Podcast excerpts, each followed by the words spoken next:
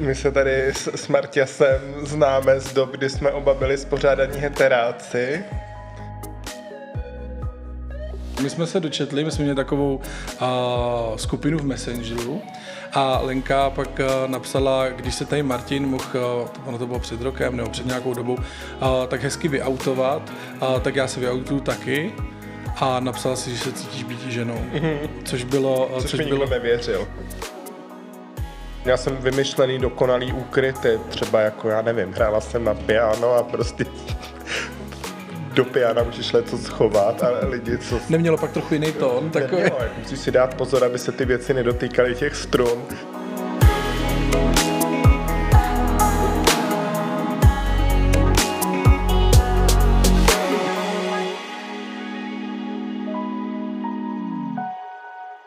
Ahoj, jsem Martin a vítám vás u poslechu bonusové epizody.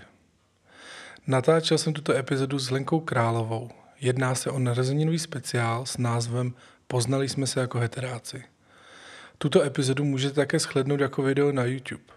Mé domácí podcastové studio jsem proměnil ve studio přímo natáčecí, takže to tam všechno hezky uvidíte. Odkazy na YouTube, na linky pořad v tranzu, sociální sítě a vše ostatní najdete na webu www.gayguys.cz.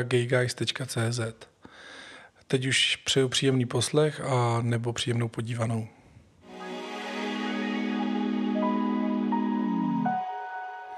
Já uh, dneska vítám u mě v podcastu Lenku Královou. Ahoj, ahoj Lení. Ahoj. ahoj. Uh, jsem moc rád, že jsi přijala pozvání. A uh, dnešní díl bude takový narozeninový, protože si teď oslavila narozeniny.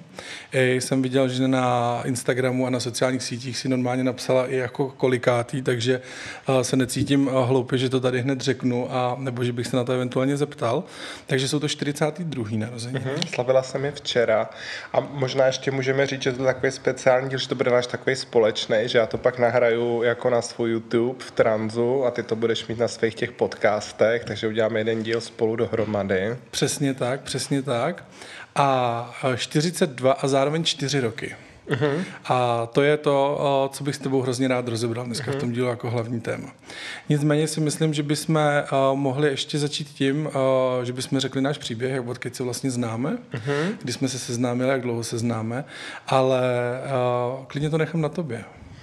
No, tak jo, tak my se tady s, s Marťasem známe z dob, kdy jsme oba byli spořádaní heteráci, manžílci, měli jsme každý svoji manželku a výdali jsme se jako ty manželské páry, byli jsme přátelé a navštěvovali jsme se a tak a pak prostě jednoho dne Martias přišel s tím, že se rozváděj, mm-hmm. úplně jako, jako da fakt, co se jako děje prostě. Takový nikdo moc jako, nečekal, čo? Nikdo moc nečekal, vypadali jste jako v celku harmonicky. No. My jsme byli harmonický, ale... S Pavlínou. No a pak eh, prostě najednou Martin, že nám přivede ukázat svoji novou známost a nová známost byla Tomáš. Přesně tak. A my jsme se vlastně scházeli na tanečních party u vás mhm. doma. Ano. A já jsem použil... Já jsem, my jsme jako s mojí vlastně ex, s mojí ex-manželkou jsme pořádali doma taneční party. Podařilo se nám jich udělat asi 20. 20. Myslím, nebo nějak tak. Já myslím, že jich bylo hodně. Mm-hmm a začaly být hrozně populární, jakože na první nám přišlo třeba sedm lidí, na druhou deset a na ty jedny z těch posledních už přišlo i kolem 50 lidí, že jsme měli 50 lidí v obejváku a měli jsme tam prostě osvětlení a čokoládovou fontánu a bylo to hrozně vymazlený. Možná tam můžeme teď dát fotky, když tak máme, asi budeme mít videoverzi, že jo? Ano, ano, tak tam uh, dáme pár fotek, dáme pár fotek, jak to vypadalo u nás v obejváku. Já si pamatuju tu předsíň, kde už vlastně si nebylo kam dát jakoby boty nebo respektive respektive nic, tam bundy takhle přetejkal věšák, hmm. takže když člověk odcházel mezi prvníma, což teda mě se moc netýkalo, ale když jsem tam viděl, jak tam hledají ty bundy zkrátka v té hordě těch bund, tak to Já bylo jsem vtipný. stala vždycky do pozvánek, ať se lidi pro boha nezouvají, že prostě jednak je to neslušný a jednak prostě přesně, aby jako z logistických důvodů, že když ti přijde na návštěvu 50 lidí, tak prostě... Tam hledat své střevíce, tak, byl dost problém.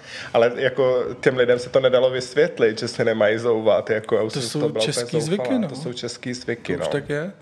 No a takže já jsem přivedl svoji novou drahou polovičku. Polovičku a pak uběhlo, já nevím, pár měsíců a já jsem měla novinku. Že jo? Přesně tak. My jsme se dočetli, my jsme měli takovou uh, skupinu v Messengeru a, a tam já jsem tenkrát napsal, že přijdu s, se svojí novou drahou polovičkou a dorazil jsem na tu party právě s Tomášem a Lenka pak uh, napsala, když se tady Martin mohl, uh, to, ono to bylo před rokem nebo před nějakou dobou, uh, tak hezky vyautovat, uh, tak já se vyautuju taky a napsala si, že se cítíš být ženou. Což bylo, Což, mi nikdo nevěřil. Eh, Což bylo samozřejmě takový jako šokující, protože uh, někteří, uh, jedna naše kámoška, uh, Inka konkrétně, to tady klidně řekneme, tak ta napsala, no to si děláš srandu a brala to jako mm, super joke. Spousta lidí to bralo jako joke. Já jsem A- byla takový jako babič společnosti a lidi to jako eh, mysleli si, že to je show nějaká, že to je jako nějaký prostě Saša Baron Cohen prostě, že, že to je jenom jako, že to je jako sranda, recese, no. jako dobrý. A, a pak vlastně se rozběhla ta diskuze, ne už v té skupině, ale že jo, mezi těma jednotlivými členama napřímo, jak Beze to vlastně, ano, ano, jak to vlastně jako myšlen a, a, a, a další, další dvě kámošky vlastně psali, že jako jo, že jako fakt. A já říkám, ty bláho, změna. A já říkám, tak jako proč ne? Ale byl to pro mě třeba, pro mě osobně to byl trochu šok. Pak se najednou jsem říkal, ty jo, hustý. Pak, jsme, pak si pamatuju tu situaci, kdy jsme šli vlastně spolu na kafe, potkali jsme se na náplavce a ty jsi tam přišla, poprvé vlastně jsem tam přišel a viděl se s tebou jakožto, o, že jsi byla žena. A já jsem z toho byl takovej, takovej, jo, nechci říct zmatený, ale takový zvláštní pocity, protože to pro mě bylo jako nový a teď vlastně říkám, aha, takže ne, ne Tomáš, ale Lenka. A teď jsem vlastně furt jako řešil a s tím mám problém dodnes.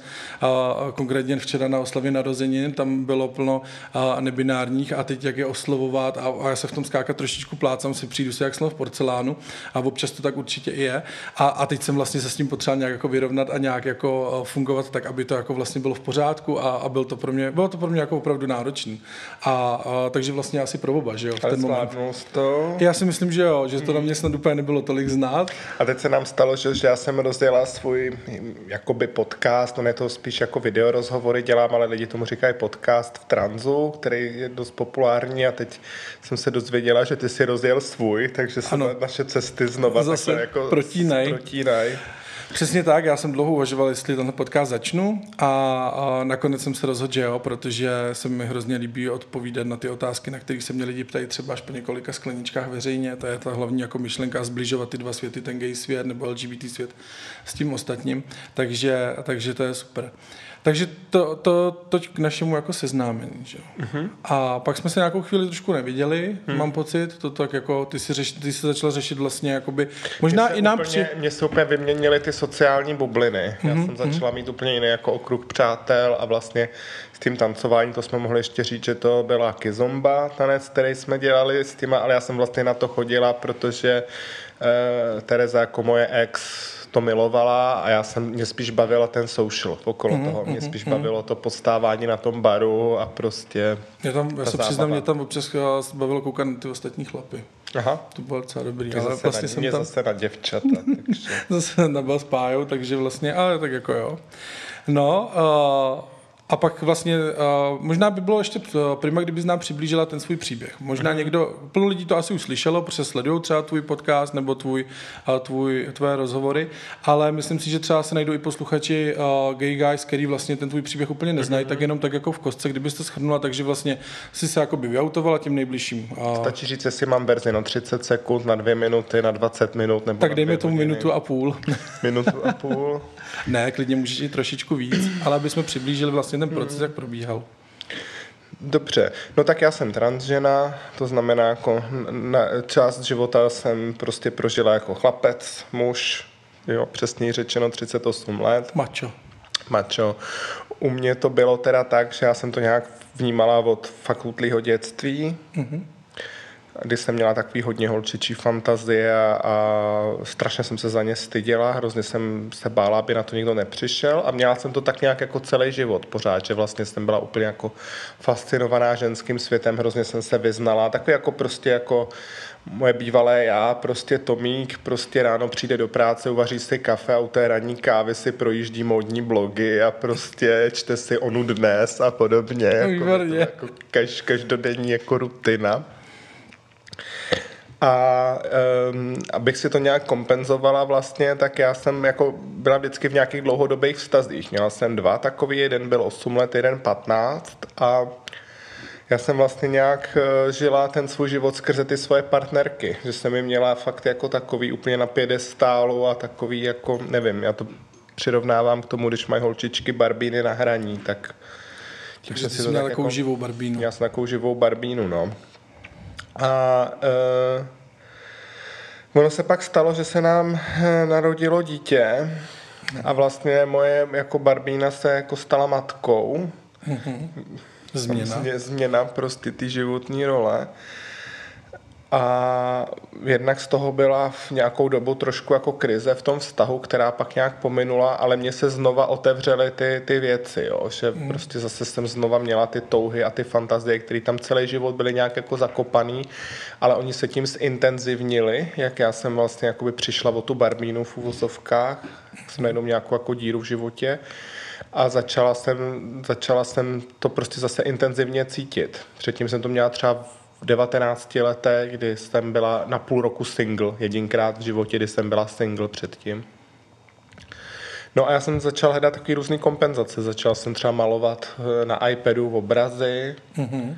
a v těch jsem si jako vyjadřovala tu ženskou duši. No, jsem si pouštěla různý prostě videoklipy a jako představoval jsem si, že jsem Taylor Swift a tak prostě. A uh, začala jsem si pak na tu holku i tajně hrát.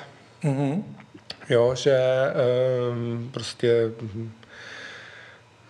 nějaký oblečení, boty a tajně jsem se doma převlíkala a bylo to, bylo to strašně jako schizofrení, protože jako žiješ prostě s manželkou v bytě a máš v tom bytě svoje tajné skrýše, žiješ úplně takový jako dvojí život tajný, mm, jo. Takže v těch skrýších byly ty střevíčky, ty šaty. Mm, mm, a měl jsem přesně, já měl jsem vymyšlený dokonalý úkryty, prostě jako... Mm, ve který se nikdy najde. Třeba jako, já nevím, hrála jsem na piano a prostě do piana můžeš co schovat a lidi, co... Nemělo pak trochu jiný tón? Takový. Nemělo, jako musíš si dát pozor, aby se ty věci nedotýkaly těch strun a uh, lidi, kteří jako neladějí piano nebo na ně nehrajou, vůbec nevědí, že je otvíratelný, jo, jo, že máš jako kapotu od auta. tak, takže... To byla třeba jedna, bylo jí víc takových, jako by fakt jako promakaných skrýší. A vždycky jsem se strašně jako děsila, že uslyším ten klíč zámku, že mě někdo jako přistihne mm-hmm. a mhm. tak, jo. Takže prostě jako žiješ v tom manželství a přitom jako nej, nejseš sám s tebou a, a, a žiješ takovouhle úplnou jako schýzu. No a pak, má, pak, pak už to jsou takové věci, že prostě třeba, nevím, trávíš s rodinou část o víkendu, ale nedokážeš si to užít, protože se těšíš na to, až jako budeš doma sám Protože to je ta jediná chvíle, kdy jako najednou cítíš jako štěstí, jako cítíš jo, jako pohodu a, a pohodu že, člověk a sám jako, sebou. že člověk sám s tebou. No a já jsem potom, ale pořád jsem se nějak sugerovávala sama sobě, že jsem jenom jako chlápek, který ho baví ta hra. Mm-hmm. Jo, že, že to jsem si jako nepřipouštěla, tu genderovou identitu. Jo. Furt jsem to brala, že jsem jenom chlápek, který je nějak jako divnej. A já jsem ještě třeba měla tuny kamarádek a vlastně já jsem pro ně byla takový, jako, takový ten stereotypní, jako je ten gay v sexu ve městě. Prostě takový ten jako eh, že jsem chodila na ty kafíčka, diskutovat ty mhm, vztahy mm-hmm. a tak. A když jsem se pak autovala, tak mi to spousta lidí říkalo, že si myslelo, že jsem jako gay. Ale mně se nikdy žádný chlap nelíbil. To jo. jsem nikdy, nikdy mě ani nějak jako nezaujal, ale jako působila jsem tak na venek, jo? že jsem jo. byla takový jako hrozně jako vystylovaná a mm-hmm. prostě tak. No, a já už jsem to pak jako nevydržela a zatoužila jsem potom si aspoň jako hrát na tu holku, ale vidět u toho denní světlo. Prostě zažít úplně obyčejný den. Uh, jít se projít do parku, dát si kafíčko, prostě takhle. No a říká, to už jako nezvládnu sama, to potřebuji nějakou pomoc. On se hrozně odhodlávala a vlastně na první jsem se vyautovala naší kamarádce Vendulce, takže ano. zdravíme Vendulku, ta byla právě z té taneční komunity. A já jsem se Vendulce jako první vyautovala, jednak jsem s ní chodila na hot jogu, Jakoby, tam jste si byli tak blízko a hot. Ano, blízko a hot, takže to mi chodil na hot jogu takový typický, co jako muži dělají. A uh, takže jsem, uh, jednak jsme měli tohle ty jako společní zážitky, kdy já jsem málem jako umírala u toho a tak, to bylo fakt jako drsný. A jednak Vendulka je velmi vysoká, takže tam jako v té taneční komunitě z těch děvčat byla vlastně jako nejvyšší, tak já jsem říkala, jako, že by mi mohla pomoct v tom třeba půjčit nějaký ty hadry na sebe, že to, že jako proporčně, pasovat. já jsem si neuvědomovala, že jakoby máš X a Y, jo, že jakoby... Mm-hmm, dobře. Zkrátka si řešila jenom ten jeden Řešila jsem rozměr. Y a neřešila jsem jako X. A jakoby ty. Uh, no, takže, a takže to jsem byla úplně strašně vyklepaná, to si pamatuju, to bylo nějak jako před Vánocem, jak jsem to Vendulce řekla. A ta byla úplně jako v klidu. To vzala úplně v pohodě. V pohodě a pak jsem to řekla ještě Danče, ty jako hmm. druhý kamarádce, no a ono se jako stalo, že oni mě najednou holky začaly brát k sobě jako do party a úplně jako se změnilo, jak se ke mně chovali. Víš, jako, mm. že úplně jako najednou se ke mně nechovali jako k tomu kamarádovi, byť jako jsme si měli vždycky jako blízko, ale začali se ke mně chovat jako k jedný z nich, úplně to bylo jiný a pak mě i začali oslovovat v tom ženském rodě, byť prostě jsem byla fakt fousatá a, a chlupatá a tak.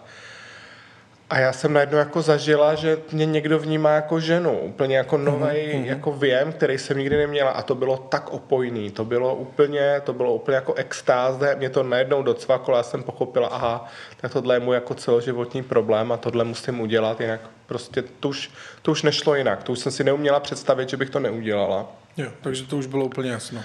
To už bylo úplně jasno a pak jsem se teda rozhodla, že se, za, že se začnu vyautovávat lidem a první jsem se teda chtěla vyautovat i ex-manželce. A to jsem se právě rozhodla, že udělám na ten den svých 38. narozenin. Tady dostávám tomu, jak jsi říkal, že mám 42. a ano, zároveň ano. čtvrtý narozeniny. Takže Přesně já to tak. mám vlastně, že na ty moje narozeniny mám výročí toho coming outu, byť to bylo jedna z nejhorších věcí, co se mi kdy v životě stala, bylo vyautovat se manželce. To fakt to padlo velmi, velmi špatně ale teď nějak po těch čtyřech letech už jsou z nás jako kamarádky, už se to nějak jako... To ještě nepředbíhej, k tomu se dostaneme, to tady mám v přípravě jako další otázku. Dostanem a mám tu, tu korunku, jsem dostala včera k narozeninám, jsem si vzala do podcastu, jinak tak jakoby normálně nechodím, ale ráda bych. Jistě. Jakoby... A, e, včera, když si Lenka nasadila, tak říká, mám korunku a konečně je svět v pořádku, takhle je to správně. Uh-huh. Pamatuju si to dobře. to tak. Výborně. No a tím pádem teda, takže uh, Wendy s Dančou tě začali brát jako ženu, mm-hmm. začali se k tobě chovat, ty jsi zjistila, že uh, už není cesty zpět, že ano. zkrátka chceš být ženou, že v tom je ti jakoby nejkomfortněji, mm-hmm. vyautovala si se manželce, začala si se automat tomu okolí a to ano. vlastně se začala uh, jakoby datovat ta tvoje éra teda ano. ženy. Bylo to v těch tvých 38 nebyl letech? To ten, nebyl to ten úplně, jakoby, byl to trošku proces, mm-hmm. že já jsem se vlastně nejdřív vyautovala všem lidem ve svém okolí, něco mezi 200 až 300 300 lidem, jsem to řekla všem osobně, mm-hmm. což trvalo asi dva měsíce. Jsem jako si ráno jako sedla a třeba jsem napsala jako tři maily, deset zpráv na Messengeru a dvěma lidem jsem zavolala a takhle jsem to prostě postupně jako odbavovala. odbavovala, nebo když jsem šla, že na nějakých jsme chodili tehdy na ty party taneční, no. tak jsem si vždycky vzala někoho k baru a řekla jsem, pojď, musím ti něco říct, blablabla, to řekla druhýmu. A teď ty lidi, to bylo hrozně jako, jako bizarní, že jsem si myslel spousta lidí, že si dělám srandu. A ono, když se jakoby někomu vyautováváš po, poprvé, tak máš úplně jako sevřený žaludek, sevřený hrudník a je to strašný stres. Ale když už to samý říkáš opravdu po 150. ale jako opravdu po 150. tak už to říkáš tak jako, že... Už víš, to se prostě bude, teď se bude divit, pohodu. nejdřív bude v šoku, teď se bude divit a tak. Takže ono to díky tomu znělo strašně, eh, ono to díky tomu znělo strašně nevěrohodně to moje autování. No ale jakoby ještě před tím autováním jsem se objednala na sexuologii mm-hmm. a tam byla objednací doba 6 měsíců. Tehdy. A to jsem se teda objednala k doktorce Fivkový, kterou jakoby znala jsem z médií, dneska už bych se objednala k někomu jinému, ale jako OK. A já jsem si myslela, co jsem si tak jako nastudovala z nějakých většinou zahraničních zdrojů, že se prostě k ní objednám, ona mi nějak předepíše hormony a já začnu brát, až mě ty hormony jako změněj, tak s tím jako půjdu ven. Půjdu ven. Nebo já už jsem jako se vyautovala těm lidem všem jako z mýho okolí předtím, ale jakoby autovala jsem se o své budoucnosti. Já jsem mm. neříkala, teď jsem Lenka, začněte mi říkat Lenka, říkala jsem, tohle mám v plánu a uvi- začnu být jako Lenka časem. Jo, a díky tomu jsem cítila, že mám jako svobodu začít dělat věci, co jsou na mě vidět. Hmm.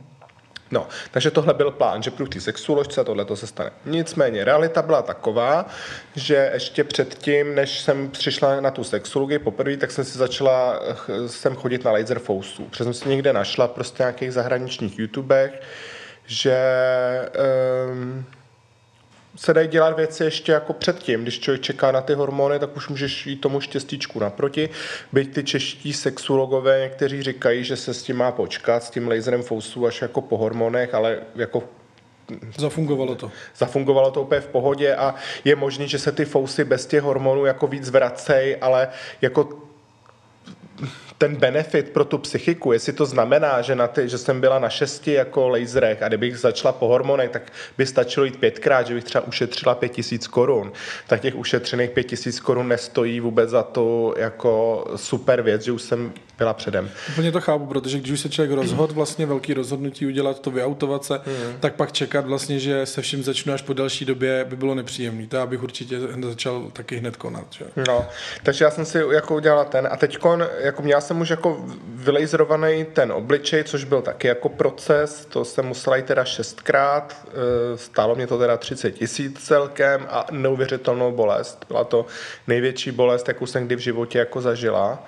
Dokonce poprvé jsem tam přišla a ta paní mi říkala, jestli chci anestetickou mást a já říkám, hm, helejte, já jsem frajerku, já to zvládnu, protože by mě musela objednat na jindy, protože ona jakoby hodinu působí. Já jsem nechtěla jako čekat. čekat. Jsem řekla, to chci hned. Tak mm-hmm. no tak když se to jak myslíte, jak se tam lehla.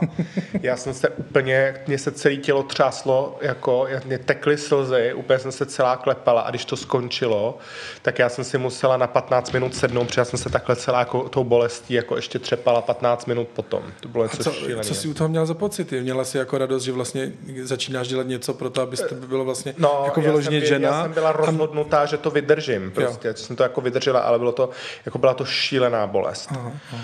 A mm, jak už jsem začala mít tu, jako tu hladší, tu, jako tu pleť a za, zašla jsem se ještě k vizážistce na kurz líčení, to jsem jako, to mi, to mi Danča doporučila, mm-hmm. skvělou vizážistku Evu Ceralovou, která před tím, teď ona je na mateřský, ale dělala na, na nově a prostě líčila Borhiovou na Jasně. obrazovky. Já jsem si říkala, když je to dobrý pro Borhiovou, bude to tak dobrý i pro, pro Královou. Jasně, takže tam mě naučila, tam mě to naučila s tím líčením. No a já jsem pak jako tím, jak už to všichni věděli, já jsem se najednou jako říkala, ještě jsem měla krátký vlasy a tak a říkám si, tak co už si namalovala řasenku a půjdu do práce, co se stane? No, nestalo se nic. No, to a nikdo takhle, neřešil. No a já jsem takhle jako postupně přidávala a přitvrzovala. Takže u mě to nebylo jako, že bych přepla do ty ženské role, ale měla jsem takový jako androgenní období, mm-hmm kdy jsem vypadala tak jako fakt na půl, ale já už jsem jenom jako nechtěla být ten chlap. Takže jo. jsem prostě třeba měla furt ty krátké vlasy, neměla jsem ještě ty hormony, ale už jsem, už jsem byla jako nalíčená a měla jsem třeba náušnice a jako postupně jako kousky oblečení jsem měla tak jako na půl. A vypadala mm-hmm, jsem úplně mm-hmm. na půl a budilo to pozornost. To jsem zrovna chtěl říct, že to muselo budit velkou pozornost, určitě větší, hmm. než když potom vlastně tě i to okolí, myslím, jako ano. lidi, kteří tě vidí poprvé, Ale... vnímají jako ženu a oslovují jako ženu a nepřijde jim to vůbec divný. Že? A uh, lidi v práci a tak to všichni věděli, takže tam to byla pohoda. Tam vlastně hmm. jakoby nebylo co řešit. Prostě všichni věděli, co mám jako za lubem. Takže nebyl problém a um, ty cizí lidi okolo, tak jsem měla jako pár takových jako typů. Za prvý prostě tvářit se arrogantně, dát si sluchátka do hlavy, nenavazovat oční kontakt, vůbec si jich nevšímat a být o hlavu vyšší než všichni ostatní. Takže vysoký podpatky. K tvý ještě vysoký ještě, podpatky. takže jsem měla dva metry a jako fakt jsem jako jako, jako třikrát se mi stalo, že na mě pohvizdovali nějaký prostě mm-hmm. jako um, dělníci u výkopu, pokuřující při, při přestávce. To byly tak vždycky ty hloučky těch jako yeah. Oni pro mě větší sílu, když a, jsou ve skupině. Hmm, a vyhejbala jsem se vždycky jako hloučkům před hospodou. Ale stalo se mi to párkrát jenom, že byly nějaký pokřiky, ale jinak jako v travé jsem viděla, jak ty lidi tak jako čumějí a já jsem na ně hodila ten arrogantní pohled zpátky a oni jako okamžitě Přestali. Přestali a nic. A jak se říká tomu momentu, kdy tě vlastně jakoby cizí lidi jako okolí začne vnímat jako ženu? To, tomu se přímo nějak říká, moment, ne? říká se passing. passing. To je ten jakoby stav, kdy to na tobě není poznat. Mm-hmm. Ale když se tady o tom bavíme, tak je důležitý říct, že jako to je privilegium, jo, že vlastně um, to samozřejmě jako trans lidi chtějí tak vypadat, aby to na nich nebylo poznat, ale ne každému se to povede a neznamená to, že když se to někomu nepovede, že je o to nějak špatnější člověk. Ne, tak jsem to vůbec nemyslel. Ono vlastně ale... jakoby uh, transmuži, uh-huh. uh, ty mají ten passing takřka vždy. Jo, jakoby, když uh, transmuži berou testosteron, tak je to změní úplně k nepoznání. Mají hluboký hlas, narostou jim fousy, chlupy, jako ty bys klidně mohl být transmuž, jo. Transmuži vypadají jako úplně každý jiný chlápek, není tam mhm, vůbec mm-hmm. nic, nic tě netrkne, vypadají úplně prostě... Mě to až překvapilo, když jsem vlastně viděl třeba nějaké fotky uh, transmužů, když jsem poprvé nějak se mm-hmm. nad tím mhm. jakoby zamyslel. Včera tak jsem, oslavě bylo no, několik, no, no, jo. Tak jsem si všim právě toho, říkám, takových jako uh, foustů, takových jako mm. chlupů, já říkám, každý jakoby cizmuž by jim mnohdy záviděl, že jim toho tolik roste a, a jim vlastně jakoby úplně to změnilo, tak to jsem byl překvapený. No a u transžen je to složitější, tam záleží na věku, kdy se začne s hormonama a na jakoby genech jaký mm-hmm. má ta holka štěstí na geny. Takže jsou transholky, na kterých to taky nemá šanci nikdo poznat, který prostě vypadají tak, že to prostě na nich poznat není. Ani kdyby to byla tvoje kolegyně v práci a viděl si 8 hodin denně prostě x let, tak to prostě nepoznáš. Ale jsou transženy, na kterých to poznat je. Jo? A to jsou lidi, kteří zažívají dost jako tu, tu sodu od té společnosti.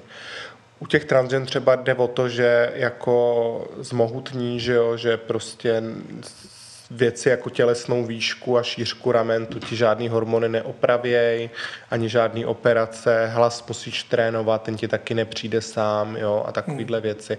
A na mě třeba je to tak, že opravdu úplně jako cizí lidi mi všichni říkají mladá paní, že to je jako v pohodě. Myslím si, že to na mě není úplně jako stoprocentní, že to na mě trošku jako poznat je, ale že si to buď ty lidi nevšimnou, nebo až po nějaký době, co se mnou strávějí, ale když už to o mě někdo ví, tak se jako všímáš těch rysů.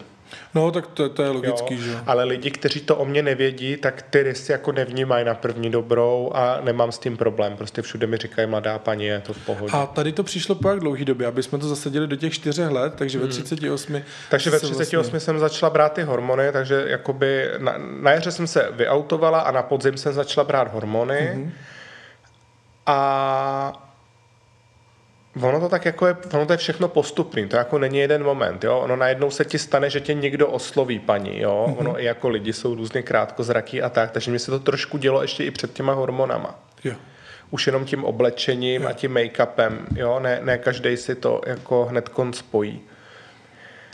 Ale takový to hm, asi půl roku trvalo, mm. kdy už to začalo být jako fakt jako vodost lepší a tak jako řekněme rok až dva to už bylo úplně jako super, mm-hmm. že jsem byla mm-hmm. se sebou fakt mega spokojená. A teď teda po čtyřech letech se ti už nestane, že by ti někdo neoslovil jako v dámském nebo v ženském rodě, že jo, to už je úplně bez, bez Hele, debat. trošku mě samozřejmě jakoby v uvozovkách prozradí ten hlas, který mm-hmm. já jsem teda jako trénovala, ale jakože takhle mluvil nějak Tomík, ne? Mm-hmm. Trošku jinak, ale. Jo, ne, jako ale je to, na tom hlase to je trochu znát. No. Takže jakoby v občas se mi to děje do telefonu, Mm-hmm. I když se snažím do telefonu vždycky říct, jako použít ten ženský rod na začátku. A teď jsem se třeba musela takhle vyautovat, když jsem byla s Míšou, s mým synem, jsme byli na neviditelné výstavě, kde vlastně máš jako, že se, se pohybuješ v úplný totální tmě a provádějí tam nevědomí lidi, tě provádějí po té výstavě a vodí tě za rukou a prostě říkají, teď po pravé straně zeď a tam bude vchod a musíš fakt se jako pohybovat úplně poslepu. A ta průvodkyně, že jo, takže jako se ptala lidí a tak se musela říct, že jako to bylo ještě vtipný, že ona znala Míšu, jako mýho syna aha, nějak aha. Úplně, úplně randomly, že mm, prostě to byla kamarádka babičky, jeho kamaráda, jo. A někdy spolu byli v zoo, že ona prostě byla s mým synem v zoo, ta, takže oni se znali. A ona hned na mě, jestli jsem jako Míšův táta, no, tak já říkám, no jsem, ale prostě používám ženský rod a jako jmenuji se Lenka. Tak to proběhlo v té tmě? V té tmě to muselo a, vlastně, být a byli tam i ty ostatní, jako, spo, teď jsem se musela vyautovat takhle jako by cizím lidem. Ale po tmě, a to je dobrý teda, hmm. teď muselo Kvůli být plno těch hlastu. představ. Ale jinak vlastně, když jsem takhle jako jinak, tak lidi si všímají, že jsem hodně vysoká, ale většinou jako to na mě nepoznají, ale ten Míša mě autuje, protože on mi říká tati v ženském rodě, jako Tati, tati, tati mohla by si. Tati, no, tati viděla z toho lva, jak se poblil a tak. Výborně. Zo, takže všechny ty jakoby tradiční rodinky se prostě otáčejí a jako Míša mě autuje víc než ta občanka. Ale mě to nevadí. Já jsem... A otáčí se a koukají nejdřív, že se jako Míša splet, nebo koukají, že vlastně jako... Povím se tak koukají, podle mě mají úplně Celkově, jako, nechápou. jako v mozku, jako, že vůbec nevědí, co se děje, jako nevím. Zajímavý. Ale asi to tak funguje Míšovi úplně bez problémů. Hmm, a Míša, tati, tím úplně, Míša je s tím fakt úplně v klidu. Hmm. Já jsem se zrovna chtěl i zeptat, velký. A jak se to posunulo, protože se říkala, a, že když jsi se vyautovala svý exmanželce, a, tak to bylo m, dost nepříjemný, moc se to nepovedlo. A když to teď a, vezmeme s odstupem těch čtyřech let, když máme ten výroční díl takovejhle, tak jaká je teď situace? Už se to dalo trošičku do pořádku, našli jste k sobě trochu cestu? Nebo? Jo, tak ne, nežijeme spolu, nejsme partnerky, nebydlíme spolu ale máme spolu to dítě. Takže máme spolu takový jako společný zájem, který je pro nás obě jako v, hodně důležitý. A myslím si, že jako kdyby jsme ho neměli, tak jsme nějak asi spálili ty mosty, nebo to, Jasně, ale díky to tomu to. jsme nucený spolu pořád komunikovat a jsme v podstatě spolu v denním kontaktu a e, jsme schopni spolu jít normálně prostě na kafe a bavit se i o životě a radit si a tak, jako je to, je to úplně v pohodě. To Ale jako roz, rozjeli se nám, máme jako každá úplně teď jiný svět, protože jsme to měli všechno takový jako dohromady a jak to, když to jako řeknu stručně a nechci to dál nějak rozebírat, tak já chodím na Václavák mávat duhovejma vlajkama a ona tam chodí mávat českýma, no, tak asi tak bych to řekla. Každá máte svoji Každá vlajku. máme svoje zájmy nějaké. V pořádku, za ty čtyři roky a v rámci té tranzice, co byl takový jako nejtěžší moment? A pak se dostaneme ještě k tomu, co byl vlastně ten nejtěžší. No nejtěžší moment jsem už tady řekla. Pro mě ten byl nejtěžší ten moment bylo vyautovat se manželce. Jo. A byli jsme spolu 15 let, myslel jsem si, že spolu budeme prostě do, až jako do smrti a ona to opravdu hrozně těžce nesla, brala to, jako kdyby umřel manžel. Uh, a bylo to na obou stranách bolestivý a je to i když se mě třeba někdo ptá, co bych na té tranzici změnila, hmm. tak vím teď už, že bych změnila ten způsob toho celého. Jakože jak bys změnila ten způsob? Jako jak by to proběhlo, že bys to hmm. jako jinak naplánovala? Jinak bych to asi, no, nebo i ty věci potom, ten rozvod vlastně, hmm. víš, jo, že já jsem pořád nějak si myslela, že to nějak třeba přejde, že bychom mohli být spolu, že přece jako, víš, jako měla jsem takový jako vytvářela jsem takový konstrukty, říkala jsem si, no tak to na mě teda jako měla ráda ty chlupy a fousy, teď jsem jako uvnitř pořád je. jako stejný člověk, jo, ale zároveň jako by ono ve vztahu Ono jako přitažlivost je jako genderově podmíněná, jestli tě přitahují kluci nebo holky, že jo? Určitě a já, já vždycky říkám, že samozřejmě i to, jak člověk vypadá, tak na to má velký vliv, že jo? Já Protože bych... Eh, charakter a ty vnitřní, ta vnitřní krása je důležitá a ta je důležitá pro ten dlouhodobý vztah, ale to, že se za někým otočíš na ulici nebo že tě někdo zaujme, ať už je to žena nebo muž, tak, tak to zaujme na základě toho, jak ten člověk vypadá, že jo? Neotočíš se za jeho charakterem, otočíš se za jeho vizáží. Já jsem jí tehdy hodně věcí různě vyčítala a tak. Dneska bych k tomu přistupovala s větší empatí, jakoby hmm. v, vůči ní, jakoby, že si myslím, že jsem to tehdy brala i trošku jako zradu, možná ona to zase brala zradu z, z mé strany, že si myslela, že jsem na ní něco jako hrála celou dobu, Jakou že boudu. jsem byla neupřímná, to byla, že jsem dělala na ní boudu. Já jsem zase cítila zradu, že prostě um, mě nepřijala jako člověka. Mm-hmm a dneska bych to brala víc jako empaticky a snažila se nějak jako minimalizovat ty škody. Měli jsme takový jako hodně blbý období, kdy mezi náma byla fakt válka a bylo to vlastně zbytečný a je mi to líto dneska zpětně. A... Mm-hmm. No a když se dostaneme k tomu, co bylo nejpříjemnější na těch čtyřech letech? Když by si měla nějaký moment, který, který byl zkrátka jakože ten, ten nejpříjemnější. Bylo to ten, to ten moment, kdy si vlastně s těma dvouma kámoškama poprvé zažila, že se k tobě chovali jak ženě, a nebo, nebo tam byly i jiné momenty? Ale každý moment, když se podívám do zrcadla dneska, je super. Hmm. Což zažívám často. a... Hele, já nevím, já takoby nedokážu asi pojmenovat nějaký jeden konkrétní moment, protože to jako ty poslední čtyři roky mýho života to byla taková jízda, kdy jsem si prošla úplným, nejdřív úplným dnem a pak se to odrazilo, víš, že jsem prostě jako přišla o ten domov, o rodinu, najednou jsem se odstla v bytě, kde jsem vyrůstala, mezi čtyřma prázdnýma zdma na nafukovací matraci, úplně sama. Najednou jsem zjistila, že mi je 38 a že poprvé v životě mám svůj pokoj, že jsem nikdy neměla svůj pokoj, nikdy, prostě ani minutu svého života. Že úplný, úplný restart, strašná změna, nejdřív mě to stahlo hrozně dolů, byla jsem úplně v šíleným jako depresi, brečela jsem jako na těch hormonech a tak a pak se to nějak jako převalilo přes tu krizi a já jsem jako povstala a najednou jsem začala realizovat, najednou tím, že jsem začala být sama sebou, tak jako mi odešlo spousta různých psychoproblémů a najednou jsem prostě jako, teď mám jako daleko lepší práci než předtím, teďko mám jakoby ten pořad, dělám ten aktivismus, teď prostě jako rozhovory do médií, úplně jako můj život má úplně jiný úplně drive, jiný. úplně se to strašně jako nastartovalo a já jsem strašně šťastná, jako realizuju se v tom, no. To je krásný. A když se dostanu teď k tomu, ty vlastně máš partnerku Nelu mm-hmm. a na Václavském náměstí zaznělo vlastně, když tam byla taková ta sešlost na, na jako reakce na to, co se stalo mm-hmm. v mhm. Bratislavě.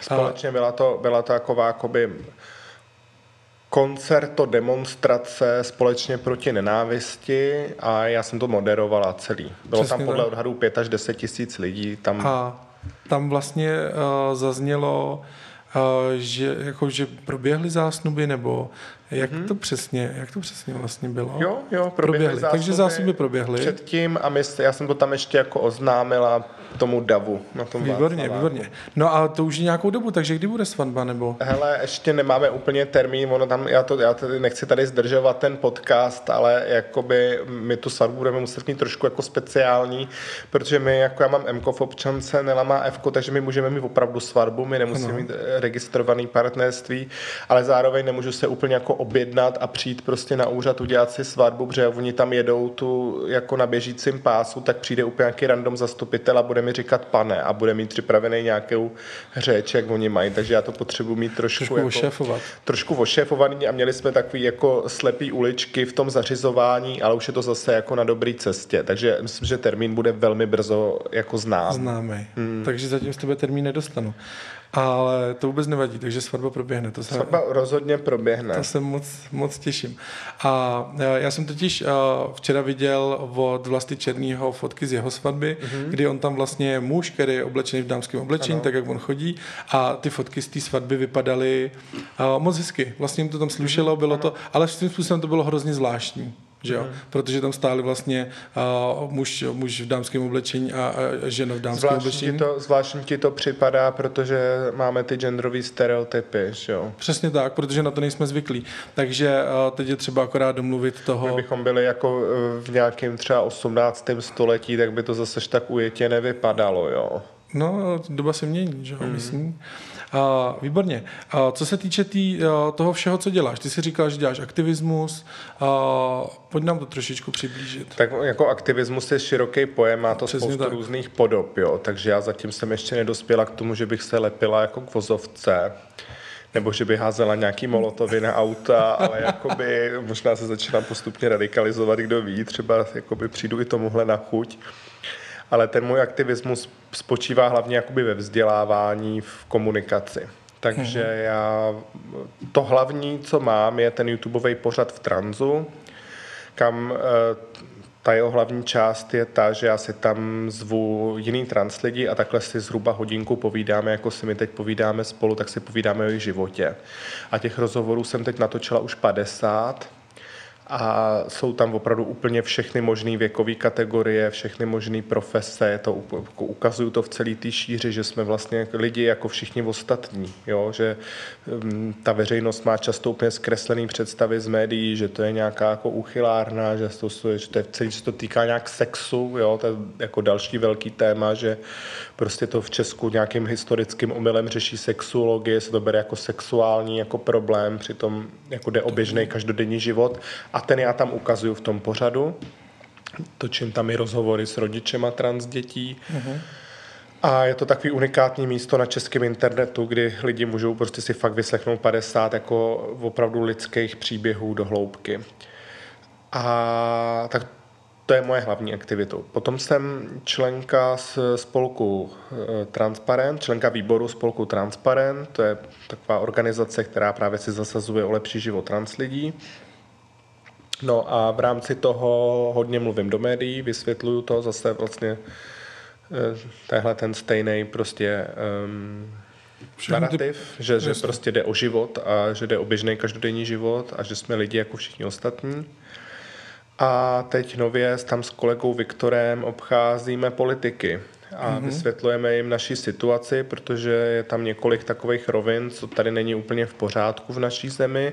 Takový jako hlavní, hlavní náš teď bod je zrušit povinný kastrace, protože prostě v Česku si můžeš nechat změnit úředně ten gender a s ním i jméno. Já se nesmím jmenovat legálně Lenka Králová, můžeš si změnit jméno, ale musí to jméno odpovídat tvýmu genderu, to je prostě napsaný v zákoně o matrikách, tak mohla bych se jmenovat Lenka Králová když bych si nechala uříznout varlata.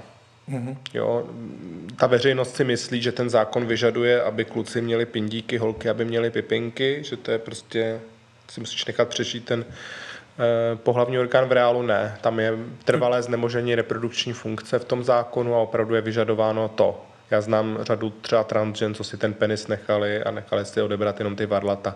A teď už to zrušilo nedávno Slovensko a Finsko a už jsme opravdu asi poslední jako dvě nebo tři země v Evropské unii, který pořád takovouhle věc jako vyžadují úplně nesmyslně.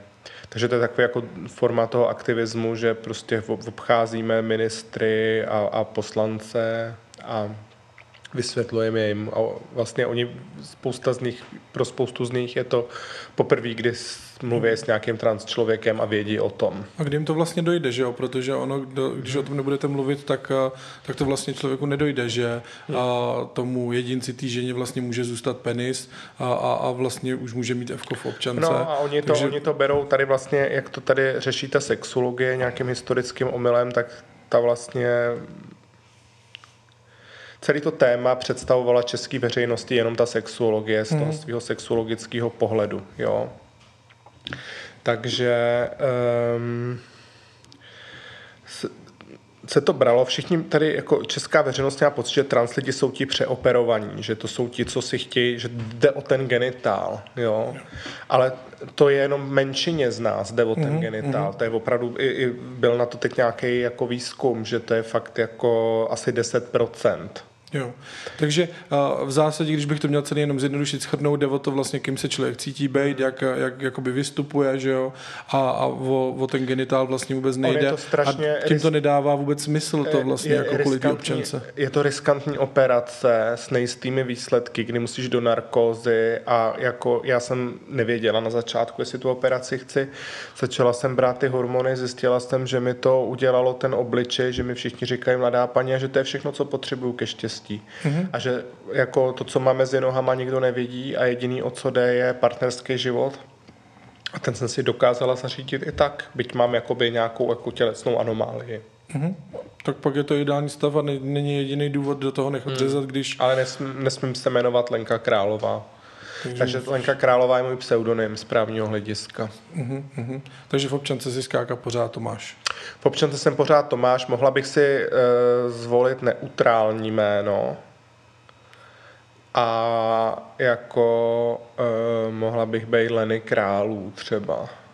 A mně se, to, mně se neutrální jména úplně hnusej, byť jakoby, um, pak jsem si zpětně uvědomila, že jsou lidi, kteří jsou třeba nebinární, kteří ty neutrální jména jako mají rádi a mají k ním mhm, vztah, mhm. tak nechci, aby to takhle vyznělo, že neutrální jména jsou všechny hnusný, ale já osobně bych si neutrální jméno v životě nevzala a je to pro mě to je jako nášivka na klopě, jakože už tím jménem jako hlásáš do světa, že seš trans. Že něco jo. není úplně Dále, já, já, jsem jako, pro mě jako i takový jako, jako fakáč tomu systému je, mám prostě tu občanku, na ní mám ten ženský obličej a vedle toho mám Tomáš přijde jako a vždycky jako pff, to s těma lidma. To je skáka jako, všude zábava, na každý poště, v každém hotelu, poště, na každém úřadě. Já, já ukazuju ministrům týhle vlády, jo, takže to jakoby já to, to ještě posouvám na vyšší level. Trochu zábava. Jak na to koukají? No, vždycky jako, tak jako to tak jako studujou a jako to je ten moment, jim to jako dojde reálně, jo? že se tady nebavíme o nějakém obtěžování ve sprchách a věznicích, jak z toho vždycky ty bulvární média prostě si vytahávají ty úplně nejnesmyslnější jako um, konotace, ale vidějí tu, tu reálnou občanku a teď si ten člověk jako představí, že by se s ní fakt legitimoval. A vždycky jako je vtipný, že když jsi na nějakém ministerstvu nebo v parlamentu, mm-hmm. tak musíš projít čekem jako na letišti. Ano. Takže já vždycky říkám, no a vidíte, a tuhle občanku jsem teď před deseti minutama musela ukazovat vašemu vrátnému tady. Takže tam ten sekuriták dole, který ho máte tady v ministerstvu, to ten, teď, teď ten ví moje nejintimnější tajemství. Tak si představte, že vy byste šel tady na ministerstvo a prostě sekuriták... Měl stahnout kalhoty. Vlastně jako kdyby. z ministerstva by najednou věděl vaše jako intimní tajemství. Mm-hmm, to nedává moc smysl. A, a jak oni na to pak koukají? Oslovují tě dál Lenko a baví se s tou ženským rodině, když jim dáš tuto občanku, kde to máš? Nejsou z toho jako, nezaseknou se třeba trochu? Ale spoustě trans lidem se stává, že to je ten moment, kdy je začnou oslovovat obráceně. No právě. Mně se to neděje. Já mám nějaký takový, nějakou takovou auru, že já si to prostě nějak... Jsi jako moc ženská na to, aby ti řekli Tomáši, prosím No, tě. no a e, jakoby, že jo, já mám ještě jiný příjmení, já jsem si vlastně vzala mm, Mm, příjmení to tak ještě s mým příjmením je jako storka, že já jsem si vzal příjmení po mamince za mladá, mm-hmm. Protože moje máma byla za, mladá králová, za svobodná a e, my, když jsme jezdili s bráchou na chalupu za babičkou, tak jsme v té vesnici byli kluci královi. Mm-hmm. Že to příjmení mám jako spojený nějak s dětstvím a jakoby patří ke mně, ale zároveň prostě moje ex byla taky králová, úplně jako náhodně jako vlastně jako máma mýho dítěte, takže ke mně to příjmení přišlo takhle ze dvou různých stran, já jsem se prostě rozhodl, že si ho vezmu. No, ale v té občance mám Tomáš Prokopič, jo, takhle se jako legálně jmenuju, jako většina trans lidí nerada říká to svoje staré jméno a já to nějak jako neřeším, nemám s tím jako problém. A ukazovala jsem tuhle občanku normálně na úřadu vlády, nějaký paní, která tam seděla prostě jako v té vrátnici před tím security checkem. A ona se jako občanku vzala a pak někam volala a říkala, a jsem, jako jsem čekala, co bude. A ona řekla, paní Prokopičová je tady. wow. Wow. Tak to byla kreativní dost teda. No. Jak to dopadlo? No věděl ten člověk, kdo jde vůbec? Tomu, komu nevím, volal a nevím. nevěděl. Uh, jo, jo, to, to jo, to jo, to oni věděli. To já vždycky jako hlásím. Když takhle někam, někde má být nějaký checklist nebo Aha. něco, tak já hlásím, jako že mám to.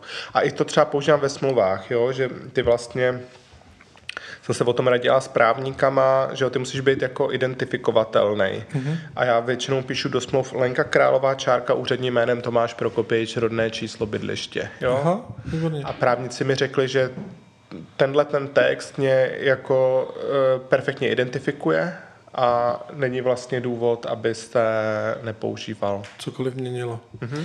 Uh, Leni, řekni mi, jaký máš plány do budoucna? Co by si ráda ještě dokázala v tomhle tom, co se týče teda tvojí tranzice, anebo i co se týče toho aktivismu a těchto věcí, co děláš? Já znám teda ten ultimátní cíl, ten nevím, jestli tady můžu prozradit. že, že by si chtěla být na hradě jednou? No samozřejmě. Jakoby, já jsem přemýšlela, co by byla tak jako práce snů a mě by jako nic jiného asi neuspokojovalo. Takže ano, to je ultimátní cíl, je prostě transžena prezidentka Přesně České tak, republiky. První, jako první transgender prostě hlava státu. A možná, bych, eh, možná by bylo fajn se zasadit nějak o to, aby jsme byli monarchie, protože mě by asi bavilo být víc královna víc královna mm, než, než prezidentka. prezidentka. by to bylo takový, jakoby, myslím, že by se to víc hodilo k mojí osobnosti.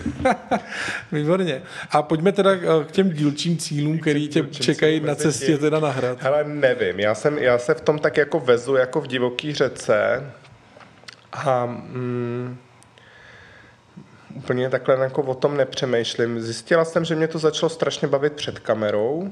Mm-hmm a asi, že mi to jde a lidi na to dobře reagují. Zároveň jsem zjistila, že mám asi i nějaký talent jako v té politice, že jako umím lidem vysvětlovat, umím komunikovat a že tam se to dá použít, jo, takže nevím, uvidím. Vidíš. Jsou tyhle ty dva, dva směry, jo. Já se teda živím, moje profese, že se živím programováním, A Děvče programátor to není až tak úplně, úplně častý, dělám že teda, dělám teda jako ve velký a špičkový americký IT firmě a mm, no, eh, je nás tam, nevím, já nesmím říkat prej ty čísla, jo, ale prostě jako řádově stovky, stovky jako eh, kolegů. A co se týče programátorek, tak jako pár, no. To pak velká jako menšina. Na, řekněme na prstech jedné ruky to není žádný číslo, ale... ale možná dvou ruk. Ale možná dvou ruk, aby jsme to trochu zamlžili. Trochu zamlžili, ale Výborně. jich tam fakt málo. No a jako to je věc, to jsem jako vlastně takhle trávila ten předchozí život a celý moje dětství a dospívání jsem prostě vlastně trávila u počítače a teď se tím živím a ono to je jako fajn obživa, protože to prostě se kouknu na konci měsíce na ten účet a říkám si, jo, jo to pro, programu výborně. Takže vlastně, ale až budeš na tom hradě, jak si pohoršíš? Uh, nesmím říkat tyhle ty částky. Dobře. tak, eh, tak, eh, tak to je skvělý. Já jsem moc rád, že, že se takovýmhle eh, krásným věcem věnuješ, jak tomu aktivismu, že vlastně pro mě to byly všechno hrozně nové informace, co se týče, co se týče jak, jak to vlastně je s tou změnou toho úředního pohlaví a podobně. Takže, takže jsem rád, že to i tady zaznělo, že se posluchači dozví, že to vlastně není jenom o, o sexu, sexualitě, ale že je to hmm. vlastně o tom běžném fungování. A ono to o sexu a sexualitě je taky, ale vlastně jako stejně jako život každého jiného člověka. Mm-hmm. Jo? Mhm. To znamená, není to úplně to jako alfa, omega. Jo? Vždycky říkám, týden má 10 tisíc minut zhruba, tak si každý může říct, kolik z těch 10 tisíc minut tráví jako týdně nějakou intimní aktivitou. Ty to víš? Uh, já to je jsem se tak, otázka. Já jsem se tak zamyslel, no, že no, no. ty minuty úplně nepočítám. No, ale no. tak jako odhadne, že těch minut asi třeba no. nebudou asi desetitisíce, že? No to asi ne. Nebo tisíce, no. Takže tak, jakoby, je to prostě nějaká důležitá součást života, ale není to to jediný, jako mm-hmm. o co mhm. jde. A samozřejmě jako trans lidi ten sexuální život mají nějakým způsobem komplikovanější, ale, a, ale co? Co máme. Tak to každý máme něco komplikovaného, mm. že jo. A máš nějaký poselství nebo něco, co by si chtěl, aby zaznělo na závěr? Ty jakoby tohle, celý bylo, Něco, tohle bylo celý jedno velký poselství. Něco moudrýho ještě. Něco moudrýho, to jsi mě úplně zaskočil. Já se tam vždycky Tohle každý jako, jako to, to, hlavní, co já jako šířím, a už jsem to tady řekla, tak to řeknu znova, že jsme lidi prostě jako všichni ostatní, jenom s nějakou jako komplikací navíc a to je celý. Mm-hmm. A tak by k tomu měli ostatní přistupovat. Přesně. Krásný. Tak jo. Já moc krát děkuju. Já taky děkuju, bylo to super. Bylo to krásný. Díky a naschle. Ahoj. Jsem rád, že jste si poslechli epizodu celou. Děkuju. Epizody vycházejí každou středu. Na příští mám připravenou epizodu s kadeřníkem Liborem Šulou a jeho partnerem Petrem Hrnčiarem. Děkuji za váš čas, za hvězdičky v hodnocení, které mi dáváte, za to, že podcast šíříte a sdílíte a hlavně za zpětnou vazbu, kterou píšete. Ještě připomenu, že všechny informace a kontakty najdete na www.gayguys.cz S láskou Martin.